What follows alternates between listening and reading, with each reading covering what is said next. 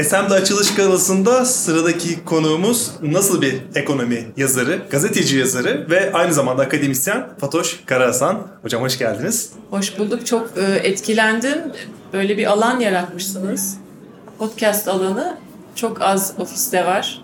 E, Google'ın, YouTube'un ofislerinde görmüştüm bunları işte. Çok modern. 2.0, 3.0 bir ofis olmuş burası. Oh, çok teşekkürler. Bunu biz de kullanacağız. 2-0 ve 3-0 tabirlerini. Öyle olmuş gerçekten. Ee, burada aslında siz de fark etmişsinizdir. Çok e, çeşitli bir e, kültürel ortam var. Sadece iş insanları ya da sadece startup çalışanları değil, çeşitliliğin yoğun olduğu bir ortam. Buradan da benim aklıma şu soru geliyor. Buraya gelen konuklarımın fikirlerini burada çok merak ediyorum. Sizin görüşleriniz de çok kıymetli. Ortak çalışma üzerine biraz konuşalım istiyorum.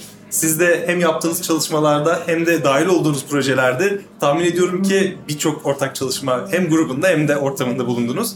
Sizce ortak çalışma mı yoksa tek başına olsun benim olsun mu? Dürüst olabilirsiniz. Aslında ikisi de. İş dünyası biliyorsunuz 90'lı yıllar, e, 80'li yıllar, 2000'li yıllar e, daha çok silolar üzerindeydi. Yani görev tanımınız var, hayat boyu aynı görevle devam edeceksiniz, öğle emekli olacaksınız. Takım çalışması dendiğinde de hep bir bölünmüşlük vardı. Yani 2022-2023 aslında şöyle deniyor, 21. yüzyıl yeni başlıyor deniyor. Ve 21. yüzyıl esnek. Bazen bir takım çalışması yapabilirsiniz, bazen kapanıp yalnız kalmak isteyebilirsiniz. Bazen evden çalışmak isteyebilirsiniz.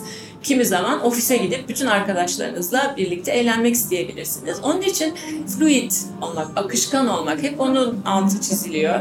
Esnekliğin altı çiziliyor her ortamda. Ve de insanın canı nasıl isterse.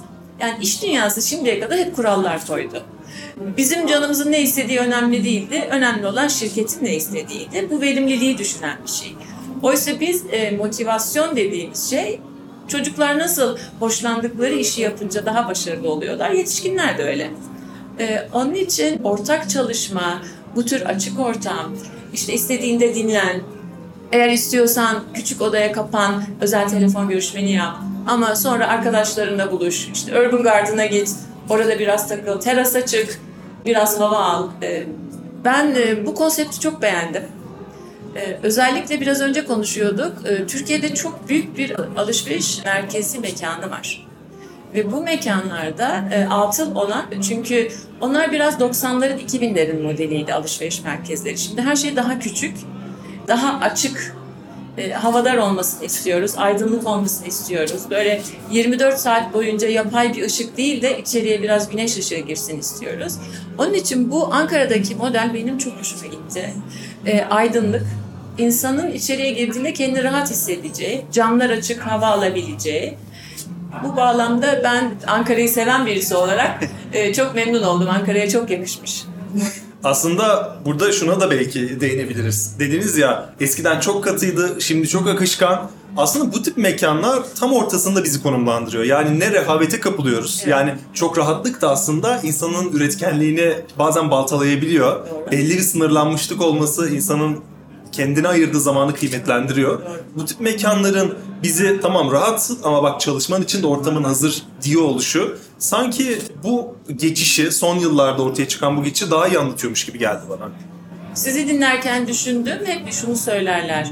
Zihnin iyi çalışması için önce çok rahat bırakacaksınız. İçine bir sürü malzeme atacaksınız. Çünkü ben eski reklam ajansı başkanıyım. Reklam disiplininden geliyorum.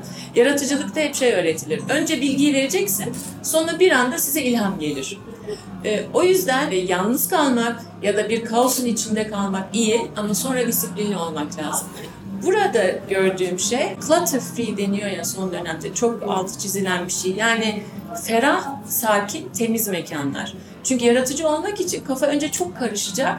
Sonra sakinleşeceksiniz. İşte o e, biraz önce söylediğiniz daha iş ortamı, e, temiz bir masa, e, güzel bir ışık, iyi bir ısı, işte ne bileyim bir kahve kokusu, bir arkadaşın güler yüzü. Bütün bunlarla daha güzel çalışıyorsunuz ve daha verimli oluyorsunuz. Tüm bu etkenlerin aslında bir arada olması orayı verimli bir yere bir anda dönüşüyor. Deneyim arttırıyor. Evet. Ee, siz bunları söyleyince benim aklımda farklı şeyler de şekillendi. Tüm bunları uzun uzun düşüneceğim. Katıldığınız için teşekkür ederiz. Umarız etkinlikten keyif alırsınız. Ben etkinlikten çok memnunum. Ankara'ya geldiğim için de memnunum. Hayırlı olsun.